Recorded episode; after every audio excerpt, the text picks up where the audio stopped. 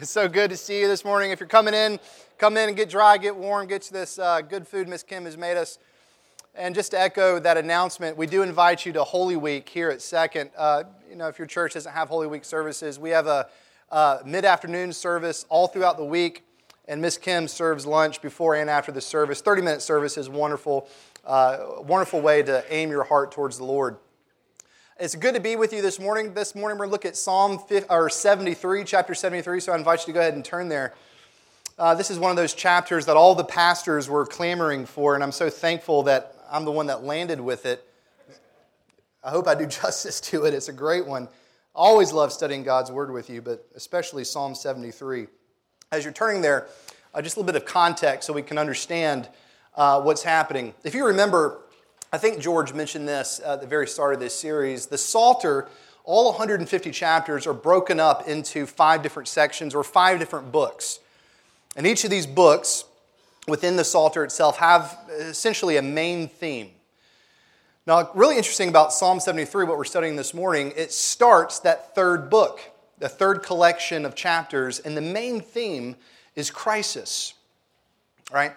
Another really cool thing about Psalm 73, and really the entirety of this third section, is that King David is not the primary author. Uh, author. His main guy, Asaph, is. Now, if you don't know who Asaph is, here's a couple interesting notes for Asaph. First off, he was a priest. Uh, God chose him to be a priest, along with all the other members of the tribe of Levi, to be priest over the people of Israel. He's a very important guy.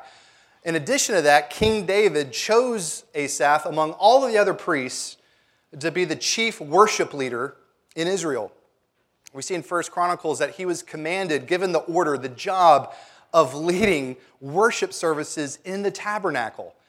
He was an extremely gifted man, a faithful man, very talented. He's not all like our very own Calvin Ellis who leads our choir and worship here at Second. That's the type of guy he was. He was the chief worship leader. I love what Spurgeon says. He says, if King David uh, was the sun in the sky in terms of his importance, the satellite moon to the sun would have been Asaph. That's how faithful he was, that's how important he was to Israel and to the worship of God. Another thing about Asaph is that he was also a very deep, critical, and careful thinker. He didn't mind rolling up his sleeves and getting down in the mud and wrestling with some of those tougher questions of life and the faith. He was a realist. He called things as they were. Uh, he welcomed hard questions. He liked to wrestle with them. And that's what we see in, in Psalm 73. He wrestled with some of the deeper, darker realities of life some of the harder questions of the faith. And as we're going to see, he did that to such an extent in this episode of his life, gazing into the harsher, darker realities of life and the questions of faith, we see that his own faith began to shake a little bit. He started having doubts. Now, we don't really understand from the context of what was happening in Israel at the time, we don't think there was any major calamity or national crisis. Uh, we do think, however, just looking in the context, that he was merely observing the way that the world worked.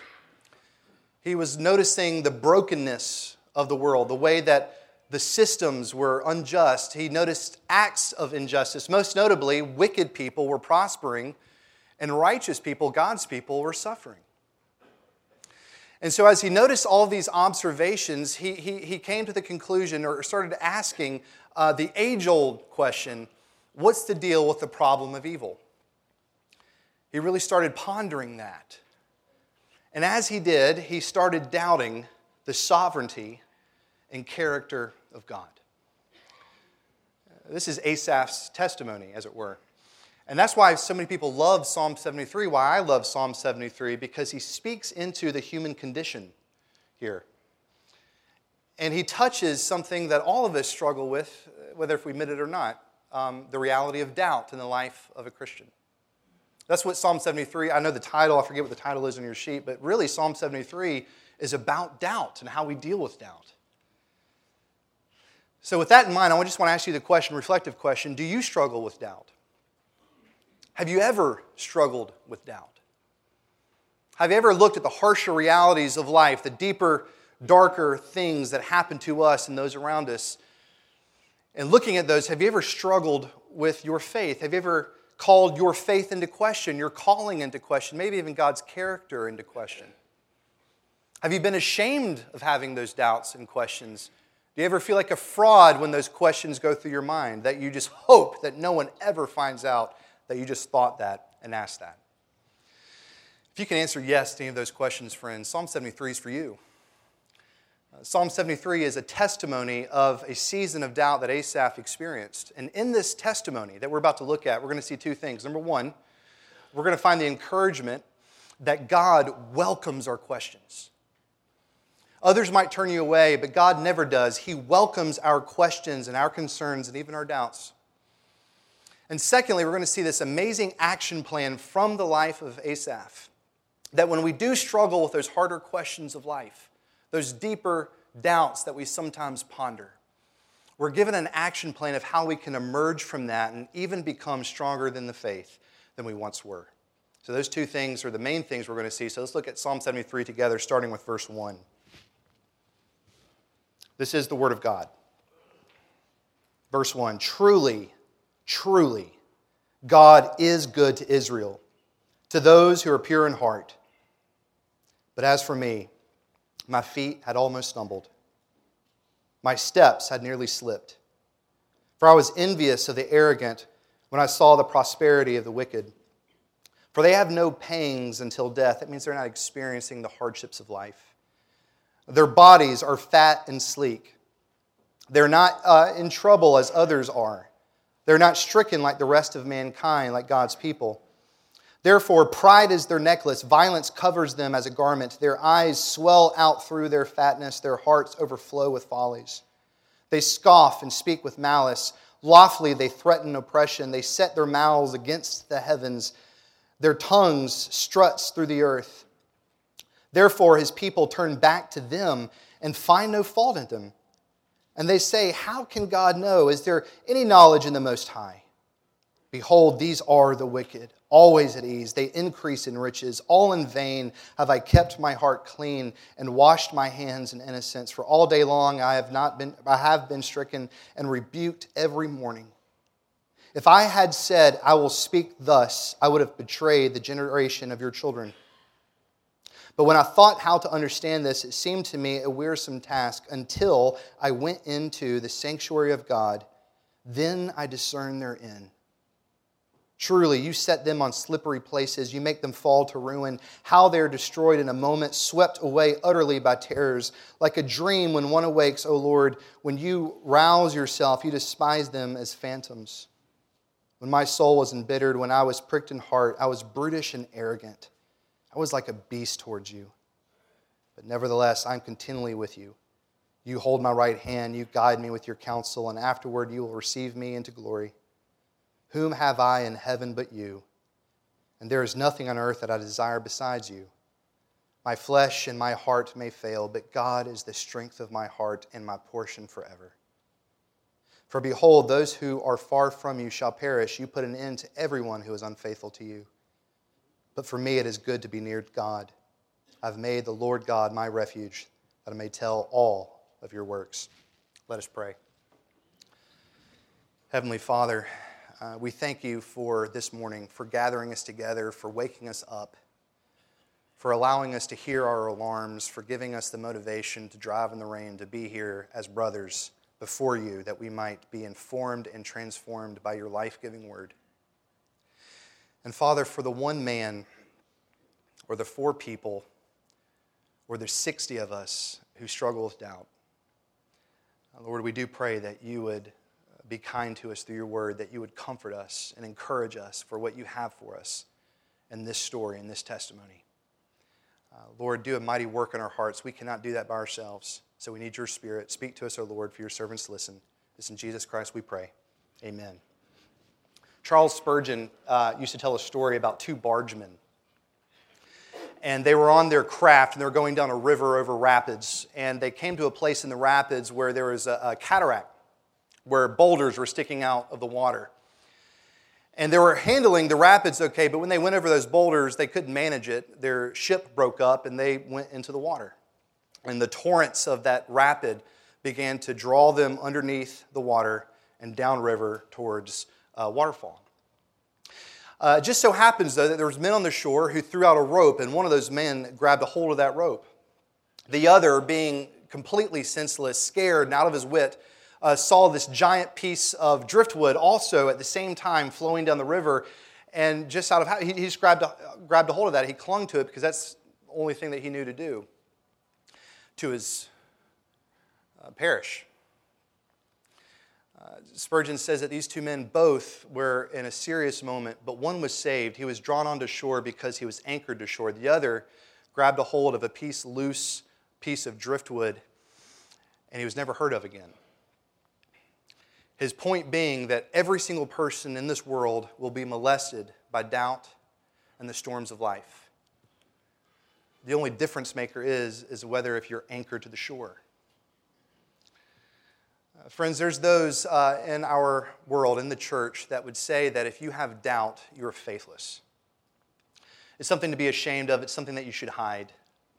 And whether if we know better than that or not, I think down deep in our hearts, we think that sometimes.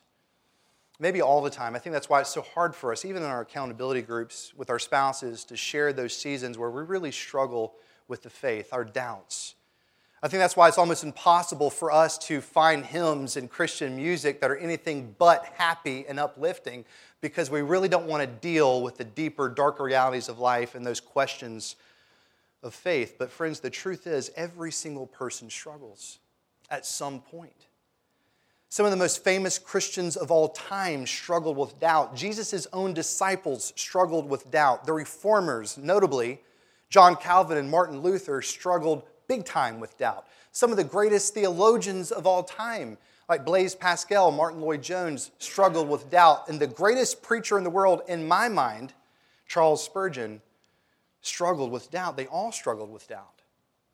I mean, how could they not struggle with doubt? Living in the world that we do, seeing the fallen realities about us, experiencing the fallen realities in our own lives, how could we not question? How could we not have doubts? But here's the deal when you experience those doubts, you do not have to be afraid and you do not have to be ashamed.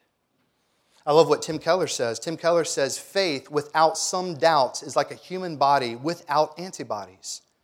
To never ask the hard questions about why you believe what you do is to make you susceptible to the diseases of tragedy and the probing questions of a smart skeptic.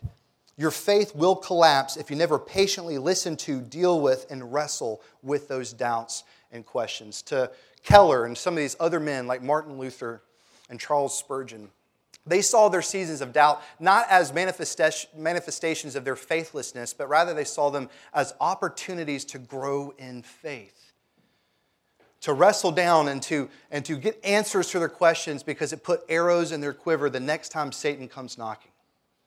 It was opportunities for them to grow in faith. The key difference, though, between drowning in the torrents of uncertainty and emerging to a place with stronger faith is that you have the rope of faith tied to what it is that you do know. Namely, that God is good. And that's what Asaph does in this passage. He ties a rope of faith around himself that God is good, and it's only then that he's able to wrestle with these questions. So go ahead and look at this testimony that he gives us, starting with verse 1. This is his testimony. There's a bunch of things that we learn. We learn how to emerge from our seasons of doubt. And uh, the first thing that we see is just right there in verse 1. This is the first step in his te- testimony. Verse 1 is the key to understanding the entirety of Psalm 73. It's his rope of faith. But before we look at it, there's a few things about doubt, too, that I want us to understand. Generally speaking, there's three categories for doubt. There's intellectual doubt, for example. An intellectual doubt would be, uh, you know, is the resurrection real? Did it really happen? Generally speaking, it's those on the outside of the church, non-Christians, that have those type of doubts and, and questions. Not always, but mostly non-believers, seekers, have those type of questions, intellectual doubts. There's another category, there's spiritual doubts. Those questions, am I really saved? Do I have enough faith? Does God love me? We've all had those before, and the reason is because generally speaking, Christians are the ones that have those type of doubts. Do I have enough faith? But then there's circumstantial doubts. And this is when your biblical faith is at an intersection with the pain of this fallen world. You know, why did God allow that to happen to me? Why did that happen to my family? Can I trust God because that happened to me? So it's the crossroads of just living in this fallen world and having a biblical faith. We have sometimes circumstantial doubt, and that seems to be what uh, Asaph is experiencing in this text. So there's three different types. Secondly, there's two different ways, generally speaking, of dealing with our doubt. First off, sometimes we can deal with our doubt dismissively. And this is what I mean by that. There's a way to treat your doubt dismissively by acting as if there's no truth to be found. You know, it's really the difference between asking a question and making a prideful assertion. So, for example, a question, a genuine question might be Is God trustworthy? The assertion is No, God is not trustworthy. I'm just going to go about my day. It's a dishonest way of dealing with your doubt. Uh, as a college pastor, I was exposed to that in a lot of different college students that I pastored. And it got to a point where I just quit answering their questions because it turned out they weren't really looking for an answer. They refuse to doubt their own doubt. I know that sounds weird, but think about this. The opposite of faith is unbelief, it's not doubt. Doubt is actually a position of faith. You have a faith position where you're doubting this other claim of faith. But sometimes people refuse to doubt their own doubt, which means they're not dealing with their doubt honestly. That's a very dangerous place to be. The second way of dealing with your doubt is believingly. And this is what I mean by that we understand that we can be honest with God with all of our doubts, with all of our concerns, but we also have to accept what God tells us. And we're prepared to accept what He tells us. Mainly what He says in Isaiah 55, verse 8, where He says, My thoughts are not your thoughts, neither are your ways my ways. I think sometimes we really struggle with that one. The way that God governs this world, there's just certain unsolvable mysteries um, that he, he has chosen to simply not unveil all the secret thoughts of his own mind to us. I think I know why. We couldn't possibly comprehend all the things that God thinks and knows. There's just certain things He doesn't tell us, certain things that will be mysteries in this life. However, everything that we need to know for life and faith, He does reveal to us in His Word. So, generally speaking, this is what Asaph is doing in verse 1. He goes, God, there's things that are happening in my life things that I don't understand, things that don't match up with what I know to be true of you. There's an intersection here, and I can't make sense of it. However, you have revealed something to me. Therefore, what you have revealed to me, what I do know to be true about you, I'm going to fasten around my waist. Then I'm going to investigate this doubt that I have. That's what Asaph did. Now, what was his rope of faith? He tells us in verse 1. He says, God is good to the pure in heart. That's what he fastened around his waist. What was his harness as he dove into this cave of deep, dark questions? Now, what does it mean that he, God is good to the pure in heart? Let's just think about God's goodness. First off, goodness is not something that God will uh, become. He doesn't earn goodness, He doesn't just one day become good, okay? God is good in the absolute sense. He's the source of all goodness.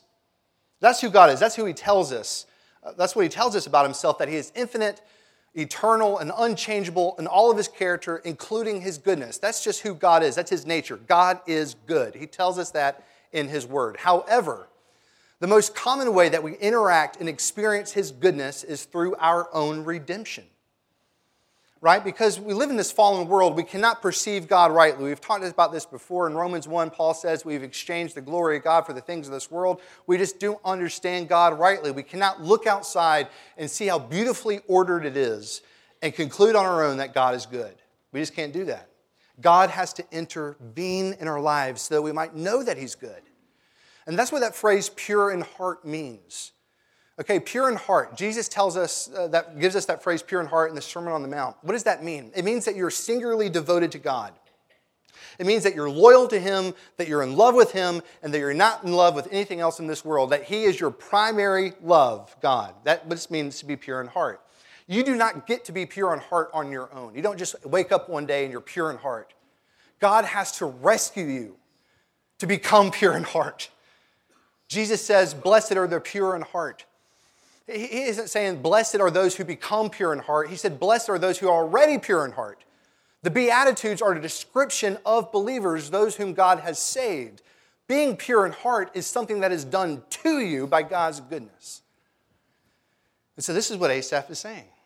He's saying, God, I don't understand what you're doing. I don't see you. I don't experience tangibly your goodness in my life right now. Things are just not measuring up to what you say of yourself. However, I remember your goodness and the fact that you rescued me from myself. You saved me. You delivered me. You brought me into your family. And therefore, even though I don't understand who you are right now or what you're doing right now, I do know that you're good to me then. And if you're good to me then, I can trust you now in the uncertainty of life.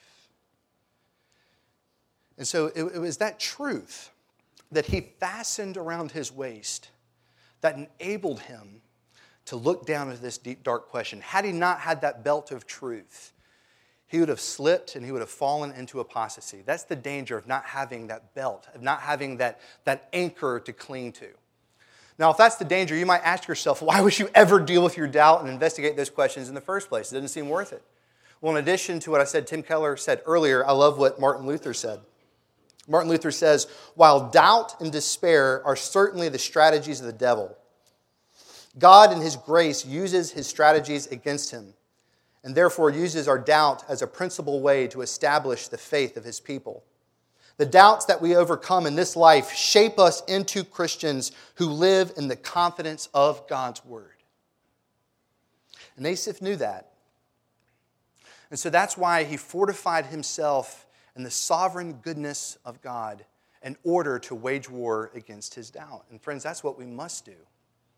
We can't let those, those doubts and those questions we have permeate or percolate. We must wage war with them. It's for our benefit. We grow in our faith and we're able to be a signpost to other people, which we'll see in a moment. But that was his, that was his rope of faith that God is good to those whom he has saved. And we know that is true because we've experienced his redemption. Now, next, in verses 2 all the way through the end, we basically see the testimony of his doubt, the journey, the roadmap of where he goes from a place of doubt into a place of stronger faith. Now, it's really amazing. In these first 11 verses, he goes with us, or he tells us really about this storm that's happening in his life and his heart. And in the first section of this storm, he tells us certain things, these grievances that he has. Right? So look at verses uh, 3 through 12. He tells us First off, that he has a complaint that he gives to God about the wicked. He's complaining to God. He's essentially complaining to God because he's witnessed the iniquity and the actions of these wicked people. And what's really ticking him off is that these people are getting away with their actions. Have you ever experienced that anger before? When you just see wicked people, evil people doing all sorts of nasty things and they're getting away with it scot free? Have you seen that before? Has that caused you anger before? Of course you have. You live in the world. Asaph had a lot of things to pull from. Here are three examples he gives us. First off, he was angry because these wicked people were not suffering. Now, he's not being mean. He's not saying, I hope these people suffer and get what they deserve. That's not what he's saying. He's just making the observation that they're not suffering at all. They don't have any hardships in their life. They're just getting away with absolutely everything. They're not suffering. I love what he says in verse 4. He gives us that description. They are fat and sleek. What? I, admittedly, I had no idea what that meant. Kind of sounded like he was describing the dad body. You know that thing where you, I have that right now. I have a child. You're just, you have no muscle. You're just a slab of flab, essentially. Uh, but that's not what he's talking about. What is he talking about? Being fat and sleek. What does that mean? Essentially means that they have an airbrushed life. They don't have a single care in the world, the cares that you and I experience day in, day out as Christians. They don't have those. It's like a social media thing, just everything's airbrushed. Essentially, what it means is that they look good, they feel good, and they're doing better in life than we are. Imagine this. This is essentially what he's talking about. Imagine that you get really sick, you get cancer, and you can't work anymore. And your job, uh, your work is just unjust, and they just fire you because you can't work. And you experience that. You experience that, that hardship and that grief. But all the while, you're your self serving business partner is healthy as Adonis, and he takes your business from you. He benefits from your demise. Some of you all have experienced that before. That's generally what Asaph was experiencing in his life. These people are, are benefiting off the backs of others, and they're not suffering like we are. And that made him angry. Another thing that he was angry about was there were no consequences for their sin. Nothing made me madder in high school than that. There was one thing that I did that I got in trouble for big time, like big trouble. High school in Germantown, stayed out past curfew. Like the first, that's a big deal in Germantown. They don't play around with curfew. I broke curfew once, found myself in the back of a cop car. All right. I had friends, seriously, that could cook crack on the desk of a policeman and not get in trouble. And I go outside to the park one time. Now, my, I wasn't happy about it. My parents sure weren't happy about it. But what really, what really made me angry is it's just, I wasn't a bad thing. It was just this one simple thing, and I got in big trouble. And I knew folks who did all sorts of ungodly acts, and they were never held to account. That just makes us angry. What was really what really made Asaph angry is that these folks were doing that, but all the while, while they were doing that, they were mocking God. They were saying things and acting as if God was not in a position to judge them or to punish them. It reminds me of uh, what was this guy's name? Dionysius the Younger. He, uh, he was an ancient tyrant in Sicily who plundered the temple of Syracuse, um, stole all the gold, basically had this giant loot, sailed home, and once he got home, he quoted as saying this uh, Do you not see, people, how the gods favor those who commit sacrilege? How many politicians, people in power, people in our own life have acted in such a way and have said such things? That not only are they getting away with this stuff, but they're mocking our God while they're doing it. That made him angry. What really made him angry was they got all the good stuff too. Verses 9 and 10. it even seemed as if they had God's approval in doing these things. Verse 9, written in the NIV, this is what it says it says, Their mouths lay claim to the heavenly inheritance. Not against it, it lays claim to the heavenly inheritance. What that means is that these people that he's observing, they're not little evil Hitlers running around. They're not little evil people from Babylon who enslaved Israel. They're not those people. They're actually people on the inside of the church because they're claiming to be God's people. They're claiming to be the inheritors of God Himself. Those folks who are getting fat and rich off the backs of those they're worshiping with. We know folks like that today. I mean, TV evangelists, health and wealth, prosperity people, but there's folks in our own churches that are like that. We know them, in our own local churches right? Those who um, just seem to have everybody else snowed. The pastors, the elders, everybody else are just, are just in love with these people. But there's, there's some point in our life where we've seen the real them. They're, they're wolves in sheep's clothing, but no one else seems to know or even care. Because he says in verse 10, just everyone seems to gravitate towards them because they're rich, because they're wealthy, because they're successful and influential. People just gravitate towards them. And so, with all this into consideration, uh, Asaph has this major theological problem. How can God be said to be good to his people if the wicked prosper in this way? That's what he was dealing with in his heart. And from there, it even got worse. From there, he started not only doubting the faith, he even made an accusation against God. We see this in verse 13 and 14. In verse 13, he says, Well, if these folks are getting away with these things, if they're uh, getting everything they want with no consequences, well, then maybe there's no benefits to godliness. I mean, seriously, if, if Christians experience the hardships of just being Christians, if we're chased into this life, if we have to put to death our sins and beat our bodies into submission and follow God on the narrow path, but these people who do not know God are enjoying the pleasures of life, then what is the point? Why do we go through the things that we do if these other folks are getting away with it and enjoying life now? What's the point of being godly? And from there, he makes an accusation to God. Maybe, maybe there is no point in being godly because God simply is not just, is what he says in verse 14. Can you imagine thinking that? Have you ever thought that? That maybe God just isn't just? If the wicked are prospering and the righteous are suffering, maybe there is no redemptive purpose to my suffering. Maybe there is no point in trusting God in the first place. That was his doubt. That was his struggle. That was the storm of Asaph's life, the worship leader of Israel this important man, this man of faith, that were the questions that he had. It's impossible to look at verses 2 through 13 and not conclude that he was struggling mightily with some of the basic principles of our faith because these nine verses are dripping with bitterness and anger. He had such consternation that in verse 2 that he said, Had he not had this rope, remember, this whole thing was written after the fact. He said, Had I not had that rope of faith wrapped around me, I certainly would have fallen into apostasy. He said, I almost slipped. My feet almost gave way. But he had that rope of faith. Now, before we get to the next point, the good part, I just want us to take note of something. Notice how God treated him. What we learn, this is the takeaway that I want you to understand God can handle all of your doubts, all of your questions, and all of your accusations. Think about all the things that he just said. If someone came to you with those same doubts and those same accusations, what would you feel? What would be your knee jerk reaction? And this guy is a reprobate. If we went to our mothers and said those things, if I went to my mom when I was a kid and said those things about the Lord, she would have slapped my mouth, knocked me naked, and hid my clothes. I mean, she would have, don't you dare talk. Any mother would. That's not how God acts. That's not how God acted. That's not how God received Asaph. He says, Come to me. How amazing is this? How tender does God treat Asaph? He is essentially saying, I know that you have questions. I hear your suffering. I see your despair. Come to me, boy. I know that you're crying. I know that you don't understand. I know that you're angry. But come to me. I'll listen to you. Let's talk about it.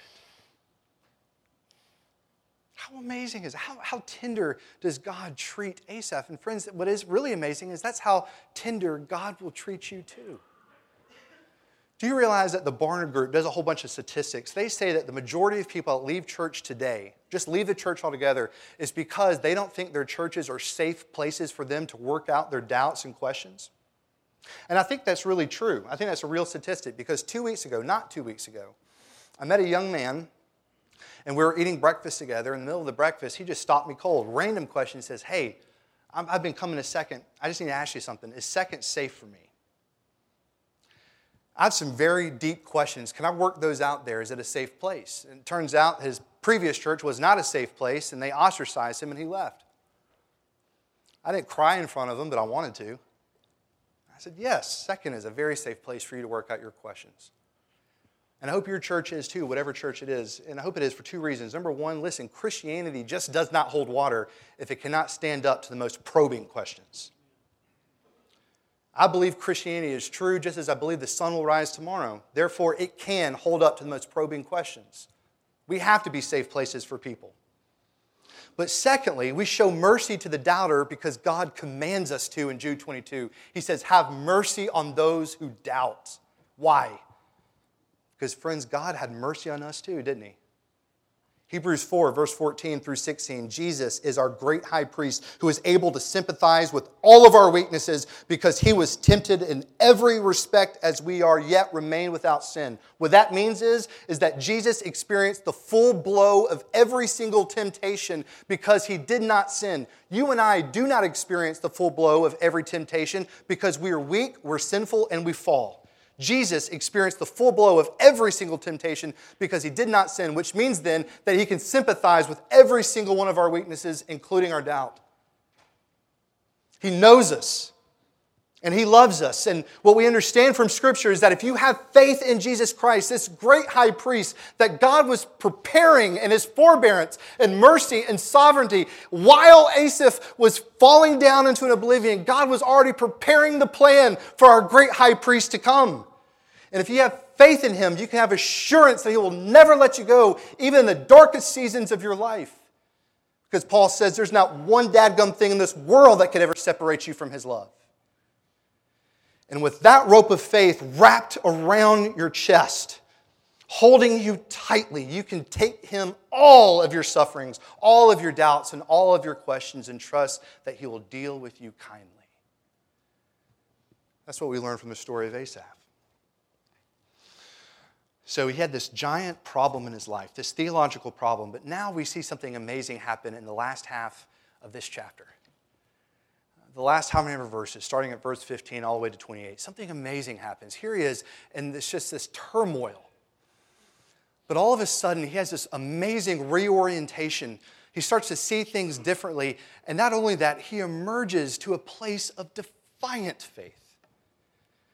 Now let's ask the question how in the world does that happen? How do you go from almost slipping into unbelief and not only stopping, right? Not only stopping, but growing in faith.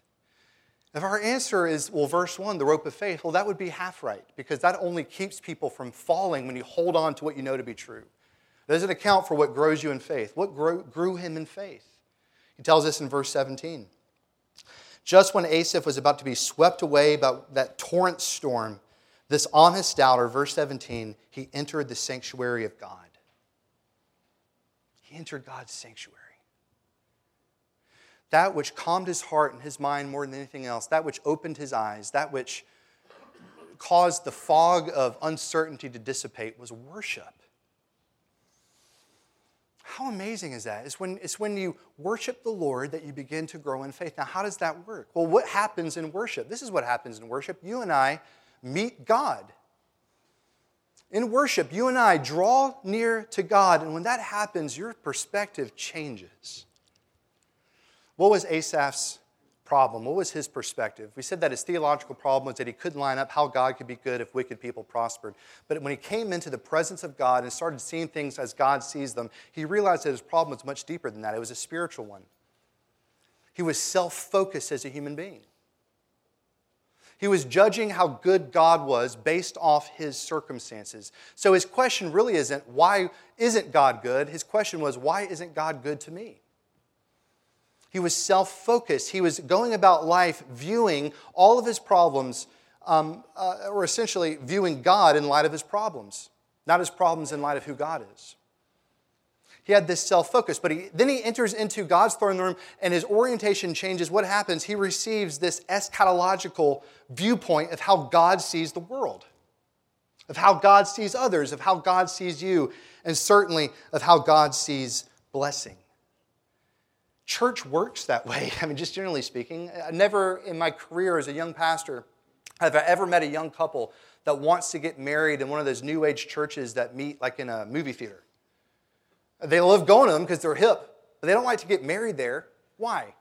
Because they're about to make the biggest decision of their life. They want to be reminded about how big and powerful and majestic God is. They want the steeple, they want the stained glass windows, the high ceilings, the cross right before them because they want to be reminded about how amazing and powerful and good God is. That's just what worship does. It reorients you, it brings you into the throne room so you might have a perspective, the perspective of God.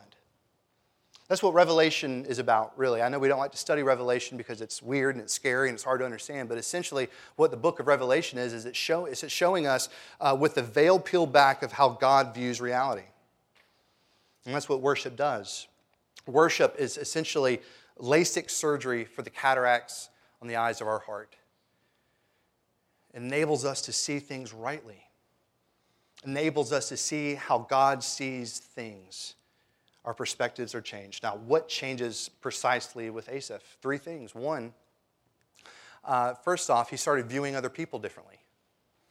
Uh, not just uh, wicked people, he started viewing believers differently. We'll kind of run through this, but verse 15, he saw believers differently. I think it's interesting that he had no problem of unloading his doubts with God, but notice that he was a little sheepish with unloading his doubts to those that he was leading in his congregation. Why do you think that is? Well, the reason is, as leaders, there's just certain things you don't share with the people that you're leading. As parents, we don't tell our kids absolutely everything that goes on. We're not dishonest with them, but we don't tell them everything because we don't want to scare the mess out of them. And as leaders, too, spiritual leaders, we don't share everything that goes on in our lives with those that we're leading. I mean, can you imagine if whoever your head pastor is in the middle of preaching, if he just stops in his tracks and says, Guys, I don't know if God's good? An unmanaged and unmastered doubt just shares that with the people that he's leading. Can you imagine what that would do to the hearts and souls of those in his congregation? Asaph knew that. In the sanctuary, he knew that would, that would happen, that he would cause people to stumble. That doesn't mean that we can't share our doubts with other folks. Of course, we need accountability partners, but he's just simply making the point that when he went into the sanctuary, he took his eyes off himself and he started caring about the spiritual well being of other believers. His focus changed in the sanctuary. It also changed with the wicked. He was way too caught up with the here and now, with the monetary blessings of people. He needed to have the curtains peeled back and see folks as God sees them. He needs to see the eschatological end of uh, this earth. He needs to understand what the new heavens and the new earth will be like, what God sees. Because when those, when those uh, curtains get peeled back, you see that justice is always trending upward. And one day justice will be here and reign in full, and he needed to be reminded of that. And he's reminded of that in the sanctuary. Not only does he say that God puts these wicked men on slippery slopes, which means that one day they will experience fall in this life, but the reality is they don't always experience fall in this life, but still they will one day. And therefore, the reason he was not envious any longer of these men was because he knows what awaits them. They might have all the things of this life, but they do not have God. He wasn't being nasty, he wasn't being mean, he was just being factual. If you do not know God, you might be wealthy and you might have all the trinkets of this world, but you will experience eternal suffering. If you do know God, you might suffer, you will suffer in this life, but you will experience eternal joy. And he was reminded of that. He wasn't glad about that, he wept over that. He just no longer envied them. So his perspective changed on how he viewed other people. His perspective changed on how he viewed himself. We see that next. Now, I said earlier that it's not always sinful to doubt, and that is absolutely true. But the truth is also that oftentimes when we do doubt, it's because at the very beginning we had some sinful way of understanding God. Uh, Asaph, he, he knew very well that God would be gracious and welcoming to him to share his doubts, but he also too knew that if he went into God's throne room, God was liable to correct his way of thinking, and he accepted that. And so he went into worship and he realized, yeah, there's things I need to confess. Ultimately, the way I've been thinking and the way that I've been acting. And we got to understand that too. Not only do we have to understand that God doesn't tell us everything, when we investigate our doubts, we have to be prepared to confess sin. And this is what Asaph does. First off, he confesses his way of thinking. In verse 2, he said, I was envious. That was the genesis of my doubt in the first place, he says. I was envious of all these people. I was, from, I, was, I was looking at my problem as God, and I was looking at God as the problem because I, I bought it hook, line, and sinker, the illusion of this world, that satisfaction comes from treasures. And God is good based off how many treasures He gives me. I sinned against you, God. Forgive me. Then he also confessed the way that he was acting. He said, I was like a wild beast towards God. What, does that mean? It means that he was acting like a, a creature in this world that does not know God, that is soulless, that does not have the ability to, to reason or to know the Lord. I was acting like that. I was like a bull in the china shop. I was like some dog that was distracted by squirrels. I was looking at all these different blessings in this world and saying, oh, that's going to satisfy. my, That's what life is about. That's my God. And it was just crazy. Was, I was acting like a beast towards you, O Lord.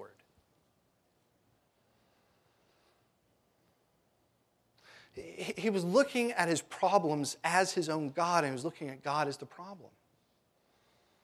And so he goes into his throne room and says, Father, thank you for receiving me, but I know that I've sinned against you. Now, this is what's really cool. Tim Keller says it's only when we do that, confess our sins, that we experience that amazing, gracious word in verse 23 nevertheless.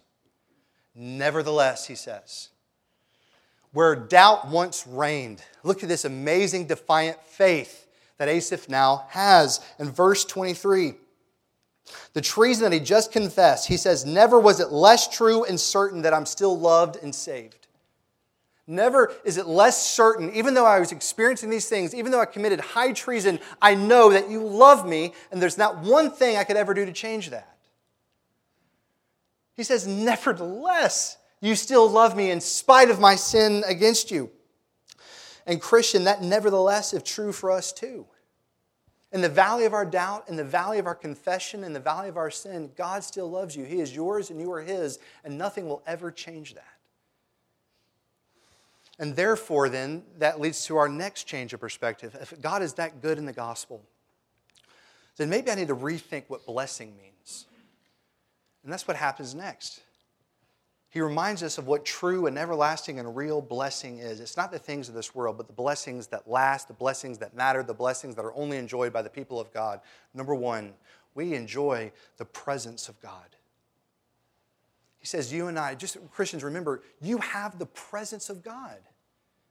What could be greater than that? He says, The world has its trinkets, but I have you. They don't have you. I have you now, and I will always have you. And what's better than that, I can never lose you. But in the sanctuary, he was reminded that the people of this world, wicked men, they don't have that. They might have the good things of this world, as the world calls them, but he has the ultimate good. He has the presence of God, he has fellowship with God, he has communion with God, he has intimacy with God, and so do you too. First off, we have the presence of God. Second, we have the protection of God. He's talking about God's word, God's word which shows us how to live faithfully and righteously. Lastly, we have the person of God. Listen to what he says. He says in verse 25, Who do I have in heaven but you? Verse 26, Nothing in earth do I desire but you. What he is saying is, I have surveyed absolutely everything in heaven, I've surveyed absolutely everything in this world, and I've concluded that none of it is worth it. I desire you and you alone. You are my chief desire, God. If you want to know what true faith looks like, just ask yourself the question Is God your ultimate desire? Even more desirable than all the blessings that we've been given, the promises that we've been given about what heaven will be like. No more tears, no more suffering, no more death. We'll be reunited with our loved ones, so on and so forth. Great blessings. But what if God isn't there? What Asaph is saying, if God, if you're not there, I don't want it. It's just a cleaner hell without you. I desire you above all things, and if that's true of heaven, I certainly desire you above all things of this world. Ask yourself do you have a faith that says, God, if I don't have you, I have nothing? C.S. Lewis says, Our problem is not that we desire pleasure, but we desire lesser pleasures. We're just like stupid school kids who like to make mud pies in the street corner because we don't understand what is meant by a holiday at the sea. We don't understand that there's greater pleasures, greater blessings that God reserves for his people, namely that we know him, that we're in his presence, that we have his words so that we can speak to him and learn from him, and ultimately that we have him. Friends, there was a time that Asaph enjoyed making mud pies until he started worshiping the Lord, until he drawed near to God and his eyes were lifted heavenward. And once again, he saw all the glories of God and the incalculable worth of his person and presence. How much so for us as Christians, friends, who have Christ, the treasure in the field. That when you set your eyes on the treasure of the field, remember what you have. One, you have his presence. Jesus is Emmanuel, God with us who took on our suffering, took on our death and our pain so that we might be with him. He gives us his spirit so that he's with us now. He's promised an eternal presence with us in eternity forever, that we might be before him in glory. We have Christ. What else is there? We have his protection. He guides us. He's promised us that he'll be with us to the end of the age. And friends, we have his person. He is, Paul says, our inheritance, Christ himself. And it's when we set our eyes on Jesus, right? that we become less entertained with the false promises of this world. And that we're able to find strength because we know it's true that we're hidden in Christ, our great high priest. And therefore, we can entrust in him all the things that we don't know because what we do know for certain is, is that Christ is on the throne and he loves us. Blaise Pascal, I know that we have to go. Blaise Pascal unbelievable theologian. He was a genius mathematician in the Enlightenment era. He wasn't always a Christian. Uh, in fact, he was raised in the faith. He was taught the gospel by his mother, but he had lots of, of suffering in his life. First off, his skull was never fully formed. He suffered from severe migraines his entire life. His beloved mother died at an early age. Um, and so he simply just walked away from the faith. He got swept up, just like that man in Spurgeon's story. He, he, grabbed a hold of a log that was just going down river, and his log were the philosophies of his day, people like Descartes and so on and so forth. And so he abandoned God, he rejected God, he even tried to convince other people that God didn't exist. But that gospel that his mom taught him always remained in his mind. And one day, I wrote down the date, November 23rd, 1654, the year, he began asking, could the gospel really be real? And then he walked out his front door and he didn't explain what he saw. All he did was to describe it as fire. He saw a fire in the sky. And as he saw that fire in the sky, he opened up the scriptures and came to Psalm 119. I'll read that in a second. But after he saw that and had this really amazing experience, this is what he wrote down. He said, Fire, God of Abraham, God of Isaac, God of Jacob, not of the philosophers, not of this world, but joy, Jesus, my God forgetfulness of this world and everything in it except God. He is found in the gospel alone. Righteous Father, the world has not known you, but I have known you. Joy, joy, joy, tears of joy. I have departed from you, the fountain of living water, but let me not be separated you from for forever. I fled from Jesus. I renounced Jesus. I crucified Jesus, but he kept me in the warm embrace of the gospel. And then at the very end of it, he wrote down Psalm 119, verse 16 I love your statutes, O God. May I never forget your word. He always struggled with doubt till the day that he died, but from that moment on, he rolled that parchment up and pinned it to the inside of his blazer so that whenever the torrents of doubt came upon him, he might read that, the gospel, as his rope of faith. And when he did that, this is what happened. He became a fixed point for other doubters. He struggled with doubt, but he, he, but he, but he fortified himself in the love and the gospel of God, and then he became a fixed point for other men like us. This is what he wrote. He says, When everyone is moving towards the slippery slopes of depravity, which is all of us, all the people in this world, the Christian stops and shows up for others who are rushing on by acting as a fixed point that they too might know that God is good, like my mother told me. Friends, we all have doubts, we all have struggles. But hang on to what you do know the gospel.